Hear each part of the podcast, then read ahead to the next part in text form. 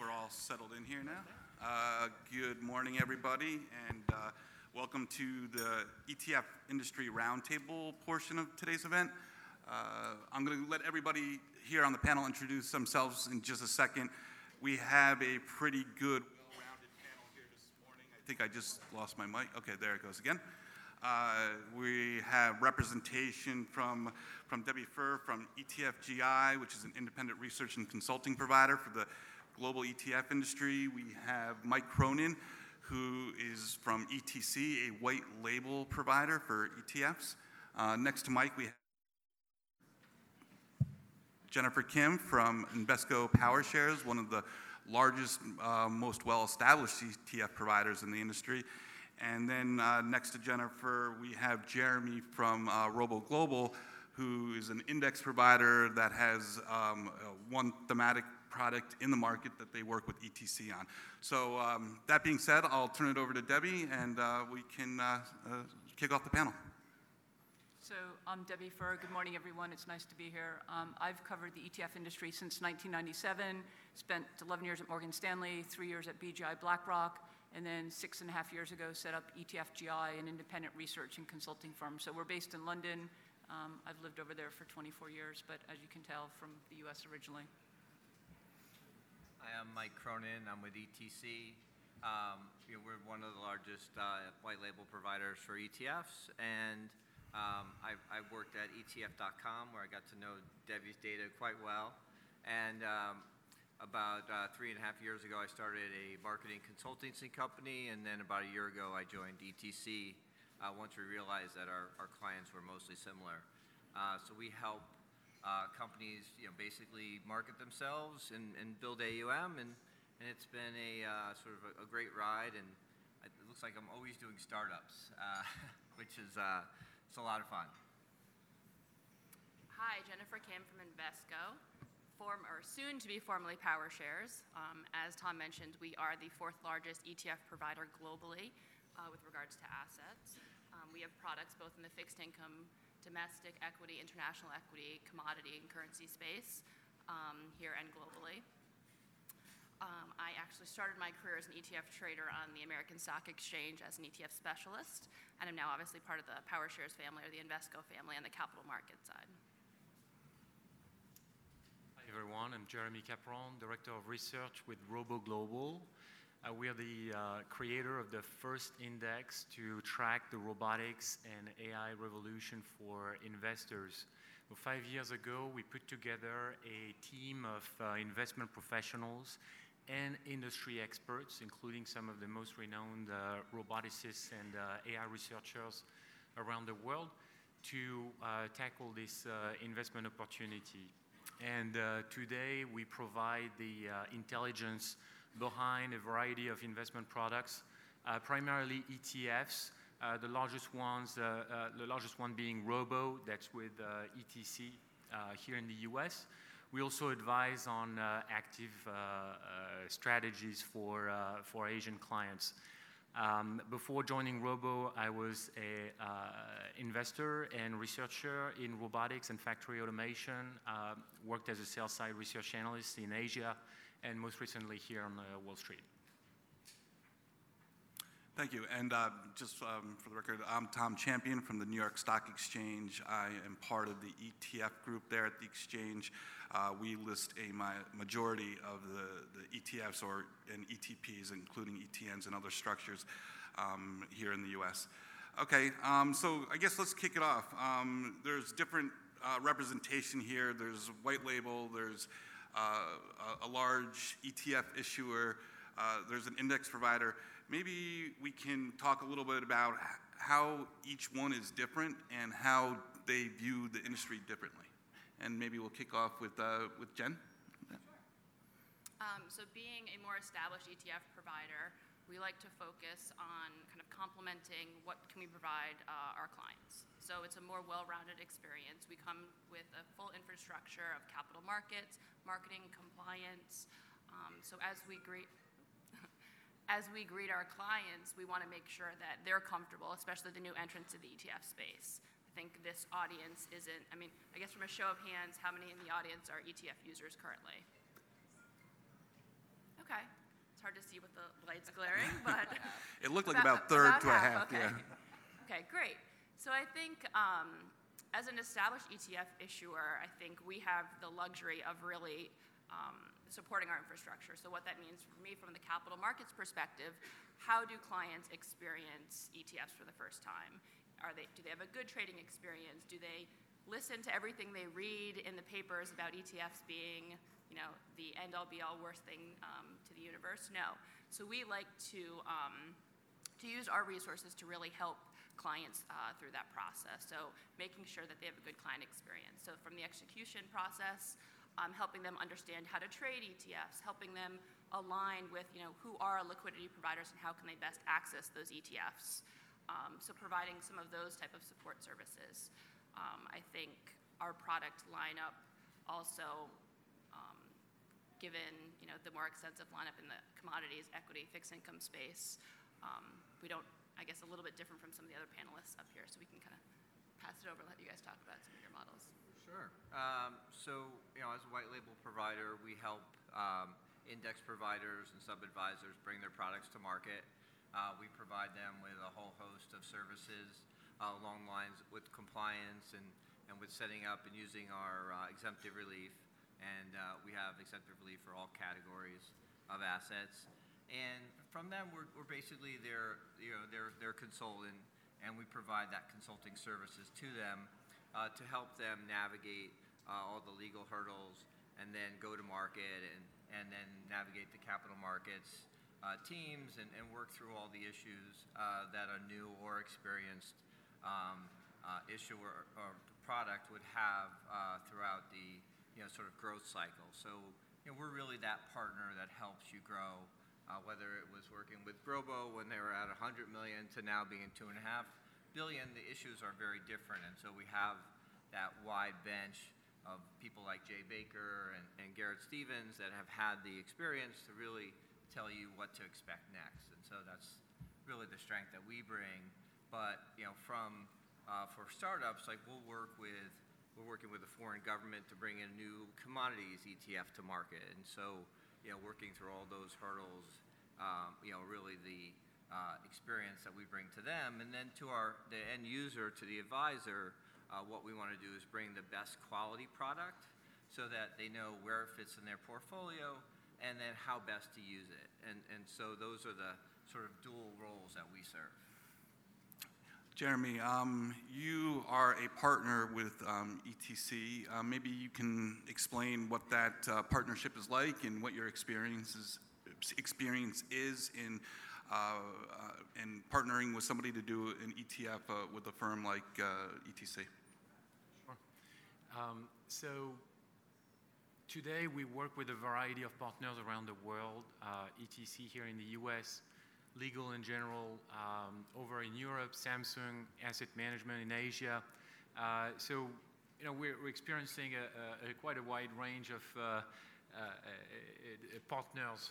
And uh, I have to say that when the idea came up five years ago to set up a proper investment strategy and offer investors' exposure to the robotics and, and, AI revolutions, we weren't quite sure that ETF was the right vehicle. Uh, and we explored other avenues, uh, mutual funds and uh, et, et cetera. But what was very clear was that the index approach, and particularly that hybrid of a research-driven index and the discipline uh, that, that comes along with index investing was uh, particularly suitable to a, a, an ETF vehicle. And our experience with ETC has been uh, excellent. Um, they've, they've, been, they've been great partners, essentially enabling, all, enabling us to focus on the intelligence behind the investment strategy. And, and, and, and having ETC uh, take on all the tasks around, uh, you know, from, from, from marketing to, to compliance, uh, was extremely helpful. So uh, I, I, think it's hard to find um, something that was, that was better than an ETF when we got started. So today we touch on other types of investment uh, uh, products, and, and, and clearly it's a lot more complicated from, from our perspective. And um, you know, what's your thoughts, Debbie? You you seem you have a lot of experience here in the ETF industry. You probably have an unbiased opinion of different types of uh, ways to list an ETF. Maybe uh, share some of your thoughts. Sure. I think uh, from an investor's point of view, I think what they want to see when they look at products is they want to make sure that they understand the benchmark. I think they often look at size, they look at trading volumes, they look at costs, they look at a number of factors. And, you know, I think it's important to have a good website that explains the product, the methodology. Um, for many, the question is a little bit even higher than just kind of thinking about should I go with one type of issue or another, but it's like should I use an ETF, as Jeremy was saying, or should I use a future or should I use a closed-end fund or something else? So what are the benefits of one type of product over another is the more typical question people ask. And then when you have multiple products that are similar from different issuers, then people will look at those firms. And I think depending on who you are, some of the challenges will be for smaller firms is getting onto the platforms of the big banks, right? So it's, do I have access to all the different products? Um, so I think from an investor's point of view, one of the key benefits of ETFs here in the U.S. is they are more tax efficient than traditional mutual funds. And so by that I mean if you look at the in-kind creation redemption that happens with ETFs, that means that there's less capital gains paid out to remaining shareholders in general when you use ETFs versus using a mutual fund. And the fees tend to be lower people like the fact that they are transparent, so you can look and see what's inside of a robo. So what does that mean? I think there's a lot of interest in kind of disruptive technology and other things coming to market, but often people don't know what those terms mean, right? And even the SEC is concerned about companies saying, I'm a blockchain company now. Well, what does that mean, and are you really? I don't think you can even use that in any of the names I of know. those products. So. So, um, so I think the ETF, because they always have been really transparent, have actually offered a lot of benefits to small investors to be able to very easily learn about products. I think the challenges often have been that in many countries, um, and over the years I've been to 60 countries around the world, in many countries financial advisors are paid to sell other products, so they tend to deflect away from ETFs the minute someone asks and go to the products where they get paid to sell them. Here in the US, you're lucky that that doesn't happen. So I think that ETFs have really made an evolution in the way people invest. And I think the other thing that's really important is, um, and I'm not sure if we're going to get to this later, but robos. I mean, I think many people today go to robo advisor platforms to learn about investing themselves because they're not even aware of how to have a conversation with you guys in the audience who are advisors, right? It's like, if I haven't done this before, I can go to a robo and figure out what should I know at least at a upper level about asset allocation. You learn about ETFs because those tend to be the products on the platform. So I think that it is important to look at the issuer, but I think it's more important to look at the product. Are they fully replicating? Are they optimizing? Um, what is the structure? Is it really an ETF? Because I think the other thing is you find in the US that everything is called an ETF, but at times you might be buying a note or a partnership or something else, which will mean the way you're taxed is different. So if you buy, say, a gold product, you might be taxed as if you own a collectible. You'll have different counterparty exposure, and many of the notes that are issued by US firms no longer will do creation. So a year ago, June, or actually more than that, they said that they will no longer create, they just will redeem if that's what is out there to happen. So I think you need to look at the products and make sure you understand them um, because they do do what they say on they do on the tin, but if you assume, I think that's when you make a mistake. Okay, um, so, and I think you brought up an interesting point, and uh, we'll try to get back to robos later. But um, so what you're saying is that you're not only need to look, when you're interested in buying a product or an ETF, that not only do you have to look at what that product is, but you need to look even further behind it. Who's issuing that particular product, um, and wh- who and why are they issuing that product? And And- maybe go back, so I'll even Okay. go to a really high level. The first question you have to say is, what exposure do I want? And what are the ways I could do that? And then come down a decision tree. Do you have any, th- anybody else have any thoughts on that? Uh, Yeah, I mean, I, I uh, used to run research at ETF.com, so I, I'm, I'm, you know, my job was basically educating advisors on how to look at ETFs and how to sort of drill down, and, and the way that that platform is set up, and it's ETF.com forward slash ticker, you know, you can, you can basically look at four levels. You have the overview, you have, you know, basically all liquidity, tradability, uh, and fit, and it just shows you basically everything you need to know from creation size, if you want to do block trades, or liquidity, and it gives you a really good profile score on liquidity and performance, and it really allows you to drill down. So that's that's one tool that you know I still use, and I, I make sure all my clients are aware of that because that's what people are looking at beyond Yahoo Finance to really kind of drill down and understand what they're buying.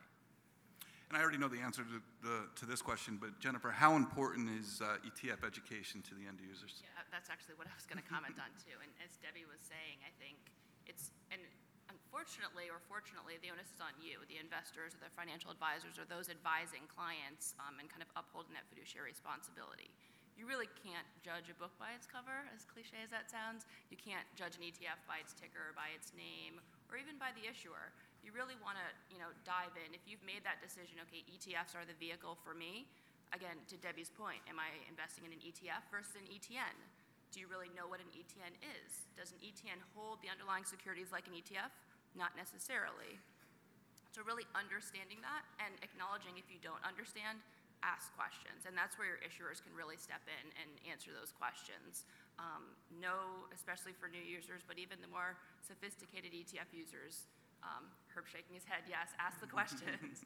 um, I mean, I think that's where you can really lean on any ETF provider, anyone in the ETF industry. We want to kind of expel some of those untrue myths out there about ETFs. So I think if, um, you know, if you want to know what is the index methodology, what type of exposure am I really getting, ask your providers, ask the exchanges, ask people on the research side um, people in the space definitely want to answer those questions and they like to hear them, so don't feel embarrassed or you know think that you should know. Oh, it says it's you know a low vol ETF. Is it really low vol? Or it says it's a smart beta ETF. What does that really mean? Because um, a lot of that is really just branding and marketing. The same way that they try and catch catch you in CPG, they, they do that in the ETF industry as well. So um, make sure you do do your due diligence and understand exactly um, what you know. Identify what you're looking for answer the, the what and the why are you doing something, and then do your due diligence to understand, okay, are you actually getting what you think you're getting and what you're being advertised um, to get?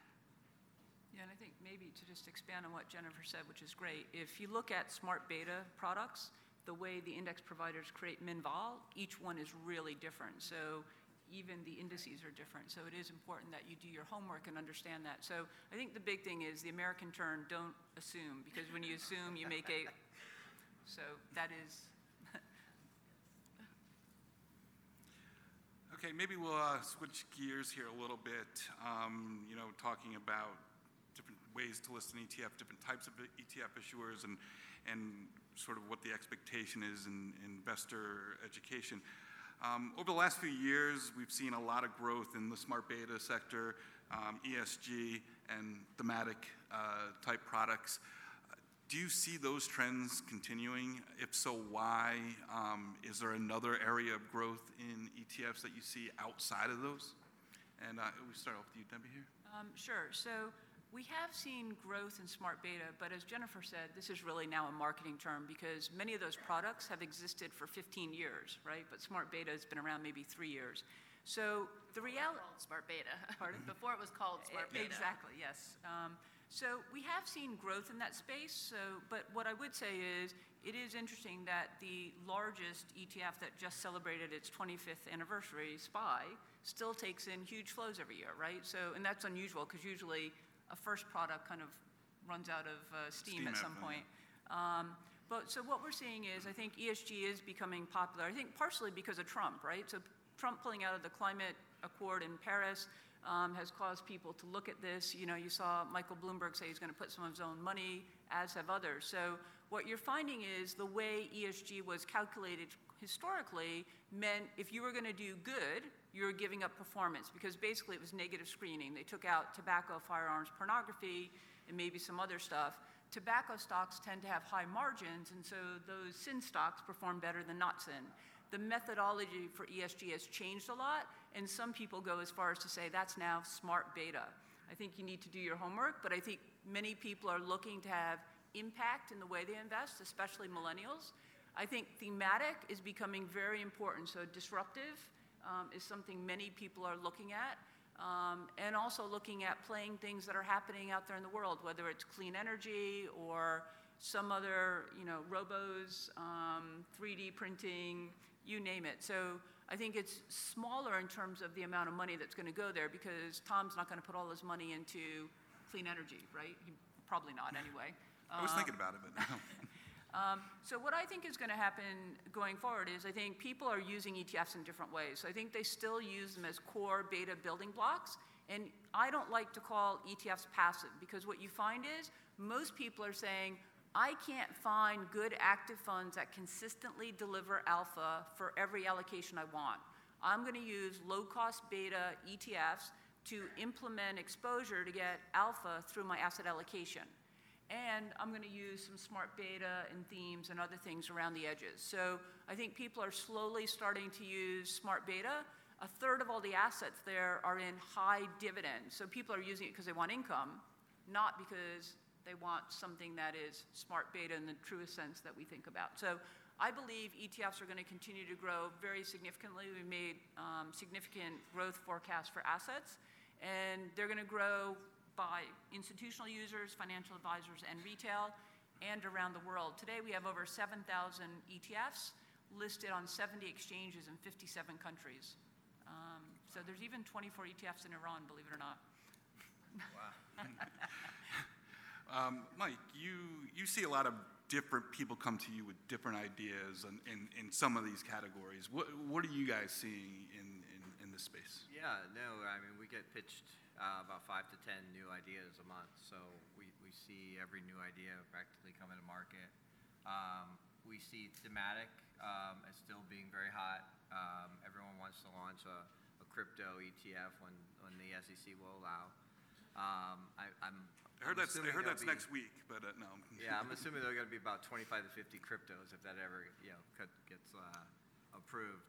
And then, um, so ESG is also big. We have uh, seven ESG products. Uh, We're actually looking to build an ESG portfolio um, using uh, those products because we have the Vidant Large Cap International and Bond ESG products, so that gives us a nice core, and then we could add in our, our thematic, like biblically responsible, or honor, which is a military ETF, or pride, which is an LGBT ETF from UBS.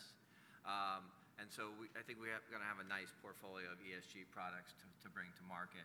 Um, and then fixed income is still an area we're seeing a lot of uh, product development in, and um, sort of these inflation he- hedged income products um, is another area that we're we're getting a lot of you know conversations around. Um, so I, think all of those areas, and then active as well. Uh, a lot of active managers uh, are bringing their strategies uh, to us and, are looking to build it. But we're just you know we're, really trying to put water on, on a lot of these ideas because you know it's gotten to be so crowded that if you don't have 25 or 50 million, you know, we're just like you know maybe you should you know kind of think about you know this twice.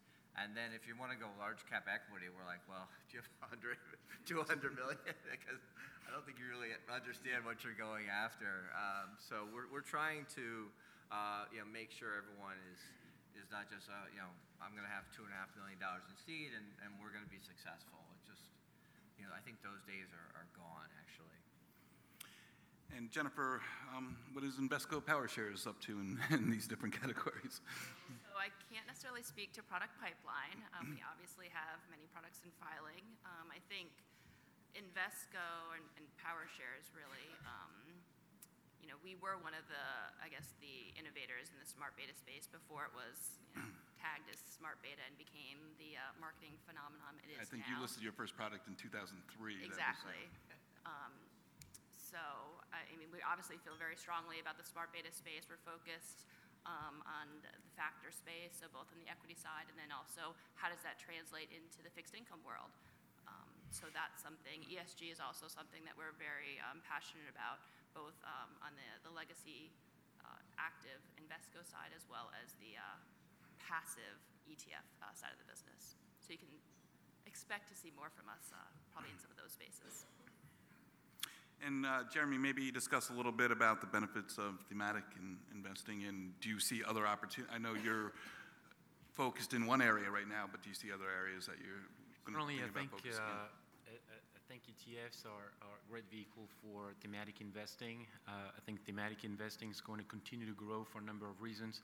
Uh, Number one is um, the world is changing at an unprecedented pace. Uh, So particularly on the technology side and uh, disruptive technologies, I think the traditional uh, global industry classifications are not appropriate for investors to capture the growth and returns opportunities that are presented by, by these technological transitions. Uh, we've seen that uh, expressed in a way with the, the FANGs uh, phenomenon and you know how, how difficult was it uh, how difficult it was to, to, to get the exposure to, to those companies that, that, uh, that led the markets for uh, se- several years now. I think the, um, the low cost benefit of ETF is really important. I would echo some of Deborah's points before tax efficiency and transparency. So you're investing around a theme. What are you actually buying when, when, when you get a share in the ETF? That's really important. Uh, there's a ton of uh, technology funds out there that are a lot less transparent, and, and uh, I think it's difficult for investors to see what's un, un, under the cover.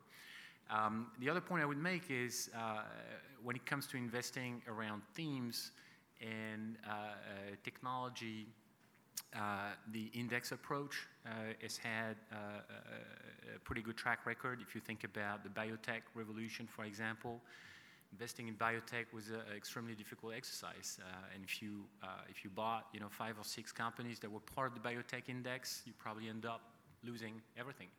Whereas if you're in the index, you know you had phenomenal returns because you, you could capture a handful of companies that uh, that went up m- multiple times that were the, the real winners. And in, uh, the case of robotics, automation, and AI, we're, we're exactly at this point, very early in terms of the adoption. Uh, we're very lo- early in terms of uh, the, uh, the, the development of these technologies. It's very hard to identify who the next big winner is going to be. So, uh, in terms of thematic investing around technologies, I think ETFs are, are going to be the right way to go. Okay, um, my next question will lead into a follow-up question, but uh, uh, we've seen actively managed ETFs catch on over the last couple years, uh, mostly in the fixed income space, uh, very little in, in, in the equity space thus far. Uh, and we can start with you again, Debbie. Do you see that as a growth driver for the industry? Well, Yes and no. I think the challenge is, is that most active equity managers don't want to provide daily transparency on their underlying portfolio, right? So right now, the SEC's view is, is that ETFs should be providing daily transparency. So as Tom would know, there's hundreds of filings to potentially launch non-transparent active ETFs. The SEC has been concerned about this, stating that without transparency, the ETFs may not trade close to their net asset value. So they have not yet approved filings from many of the large active asset managers who today would like to be in the ETF space because they see that people like you want to use ETFs for the benefits they offer. So I think that's one where I'm not sure that the SEC sees what the benefits is also, which is another challenge. Uh, not that they should be questioning that and preventing products from coming to market for that reason. We do have the Eaton Vance Exchange Traded Managed Funds product, which is not an ETF. It's end of day pricing plus or minus. That is active in many of the offerings underneath that, um, but not the same. What we have seen, though, there are a few. So you see, ARK has come out and has been willing, Cathie Woods, to do transparent equity active. And she has been gathering assets because she's in the space of disruptive technology. And so she's Great happy. Pardon? And- Great, yeah. great performance, yeah. And she's happy to go out and talk about what she's doing and why. And if anyone's interested in the space, they publish amazing weekly research too on what's going on, not just about their stocks.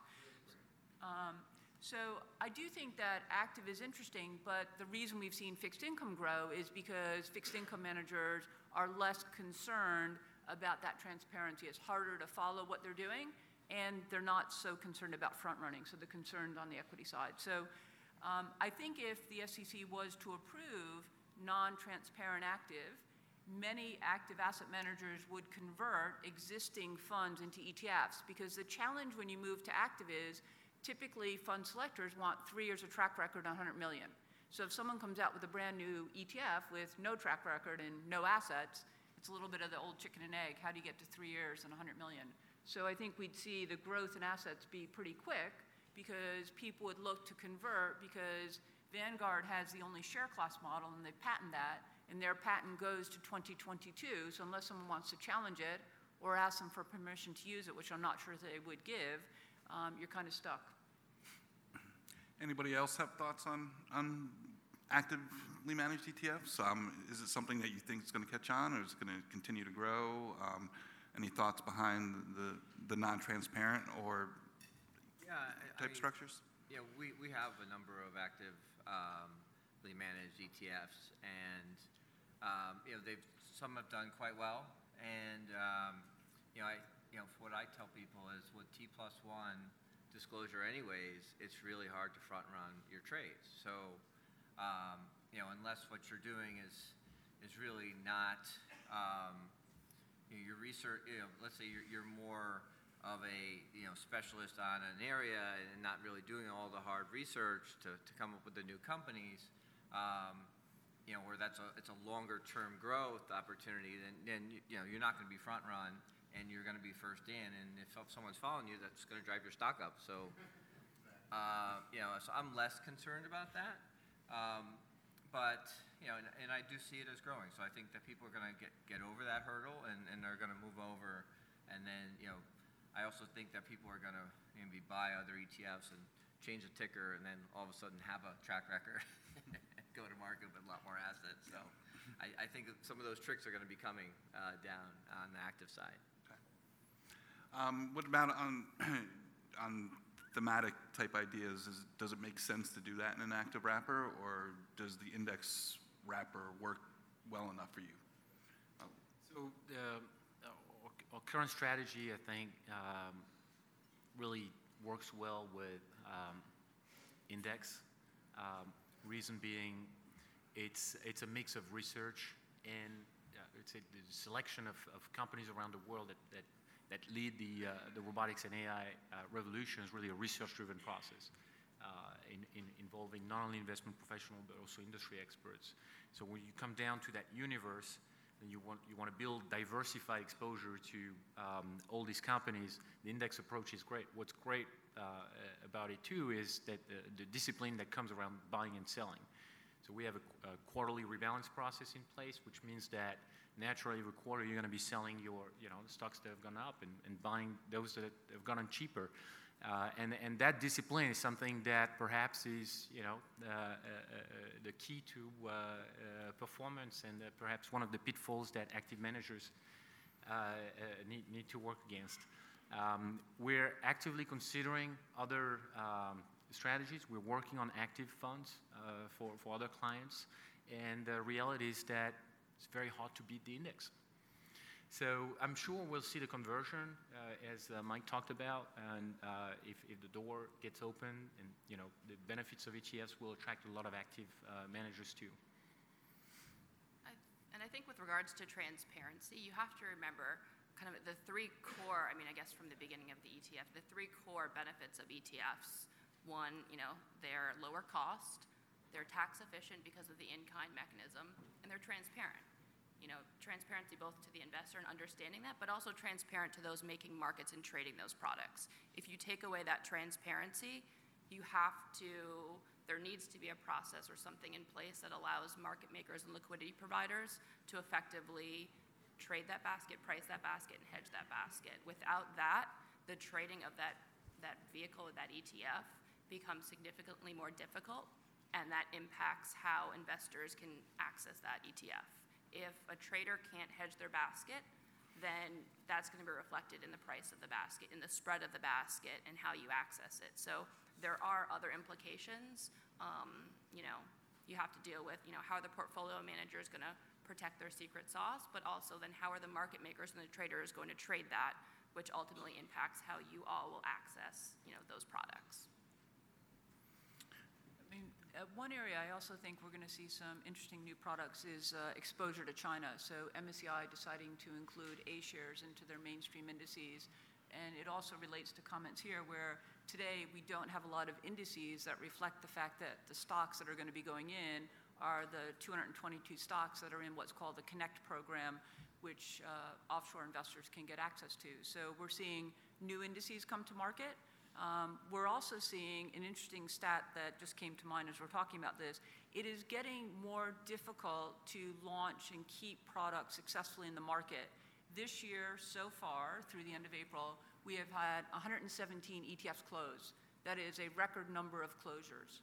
And if you look at, if you kind of say a really successful ETF, like a category killer, is one that has a billion dollars in assets, globally there's just 659 products out of that 7,300, and they account for 83% of the $5 trillion in ETFs. And in the US, there's like 350 products that have over a billion. So the challenge is when you get to that big size, everyone migrates to that product because it trades a lot, spreads are thin.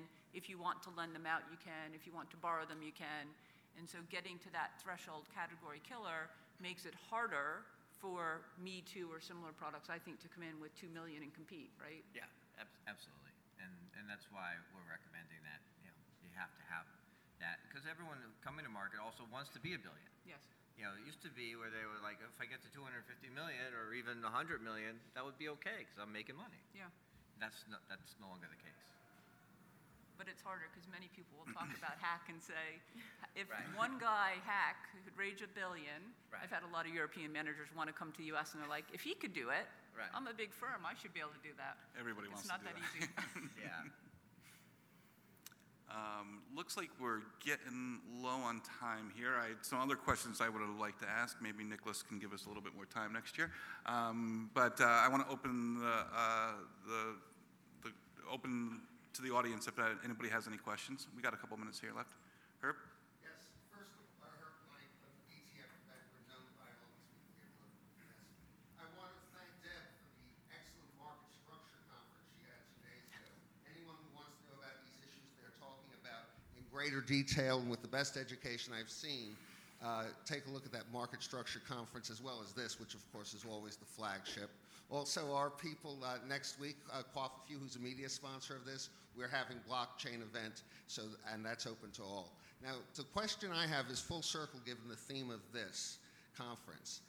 Closed-end funds for um, when ETFs came to market, a lot of people thought closed-end funds would go out of business. In fact, there's still a live and vibrant market, obviously, for them because they do ha- offer some structural advantages that ETFs also offer, which is not the manager not being affected by the funds of the flow of funds, which is huge to me in actively managed mutual fund, uh, mutual funds with the old structure. And I will call the structure that exists now the old structure. It's a less efficient structure, unless anyone would disagree with that.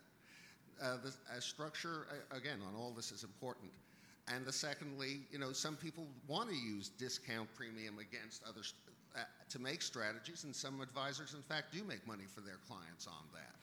So I, I would say um, I saw an interesting graph that basically shows the growth since 2000, uh, 1993 of internet users and ETF assets, and they parallel each other, they shadow each other. To what extent, again, we're talking in, information and education, should all funds eventually wind up because of education, either closed end or open end, because as Mike pointed out, the advantage to the investor of people's uh, disadvantage of the investor supposedly of people seeing the holdings of the fund manager so they buy the fund too that's an advantage not a disadvantage. It's, uh, if it's the end investor that's there they're just getting killed by this holding on to the old structure.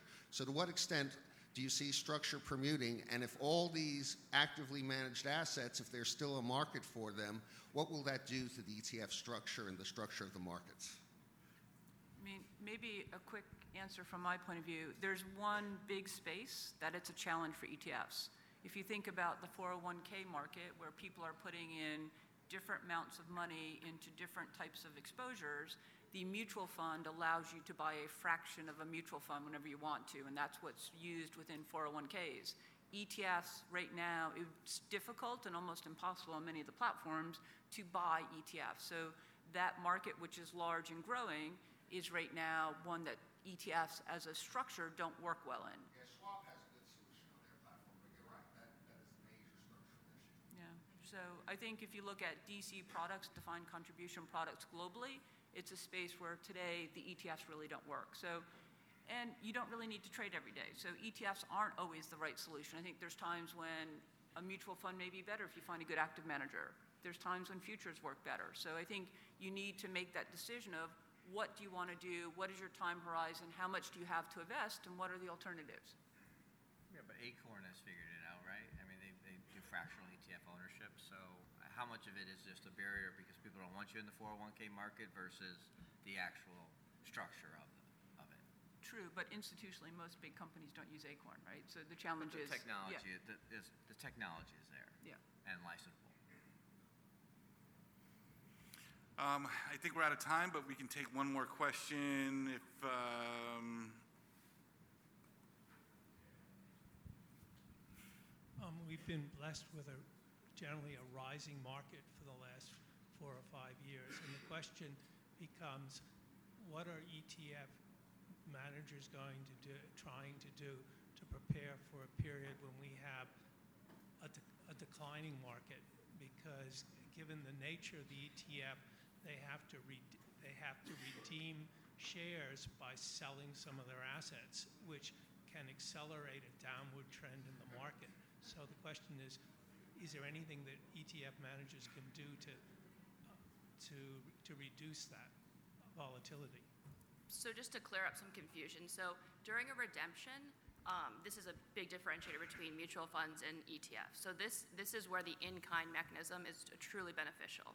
The ETF portfolio already holds those securities.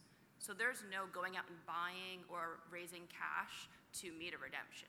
Those securities are already part of the portfolio. The ETF issuer um, and the ETF own them. The portfolio manager is managing them. Whereas a mutual fund, if there's a redemption, that portfolio manager then needs to sell off securities to raise cash to meet that redemption. That doesn't happen. So there's that in kind. So not only is that costly because you have to go through a TA and all of that, so you save some cost on the ETF side, but you also already have that. So if you wanted to redeem, you're going right to the to the issuer and they're just giving you a slice of that ETF right there. There's no other transactions that need to happen. There's no raising cash. Um, there's no going out and buying and selling. That's, that's part of the beauty of that in-kind mechanism. Those securities are right there. They deliver them. You say 9:30 a.m. I'm redeeming. I want out. By that day, depending on the ETF, you could have those securities in your in your custody account. There's no selling. There's no run of the market. It's it's all right there. And just because the market's declining doesn't mean an ETF issuer has to sell. So most of the trading in ETFs is secondary trading. So what Jennifer said is totally true if someone's redeeming, but if you look every day, not every trade of an ETF is a creation or redemption. Most of it is secondary, but if the underlying market is going down, it'll impact the value of the securities in the fund, but it doesn't mean anyone has to trade the underlying securities. So I think sometimes there's confusion about what's happening and what actually happens to ETFs. ETFs will have market move because of price move, and they'll have impact of creation redemption, but most of it is just secondary trading. And this is this is a big one of those myths. You know, people don't fully understand. And this is feel free to ask me, Jennifer Kim, or anybody on the panel, really anyone in the ETF space. Like ETF people get really nerdy when they're talking about ETFs because we've been in this space. We've kind of all fought this fight for you know years when everyone else is like, oh, ETFs are just you know the stepchild. Now we're kind of in the spotlight. So everyone who's been there like wants to talk about it. So please ask questions, but this is something, you know, understanding the difference, you know, what does Debbie mean when she says the primary versus secondary trading? You know, those are two big, big areas of the ETF market that, you know, you don't see in a mutual fund. So understanding the differences, how you should trade in both of those markets, how the changes in those, both those markets changes and impacts you as an investor. Um, so those are all, you know, as we talk about due diligence and education, those are all areas that you want to make sure you understand and ask the easy questions um, that you think you know the answer to, and maybe you have 98% of it, but that 2% gap can lead to a lot of the myths that are out there. And you, that 2% gap, and then you hear a headline, and all of a sudden you're catching on to spreading the news as to why ETFs are, you know, um, causing big redemptions and running on the market. And an interesting trivia, there's been 51 months of positive net inflows in ETFs. So we've had a lot going on in the markets over that period, and people are still putting money net into ETFs. So it's not like there's massive outflows happening. all right. Thank you, everybody. Um,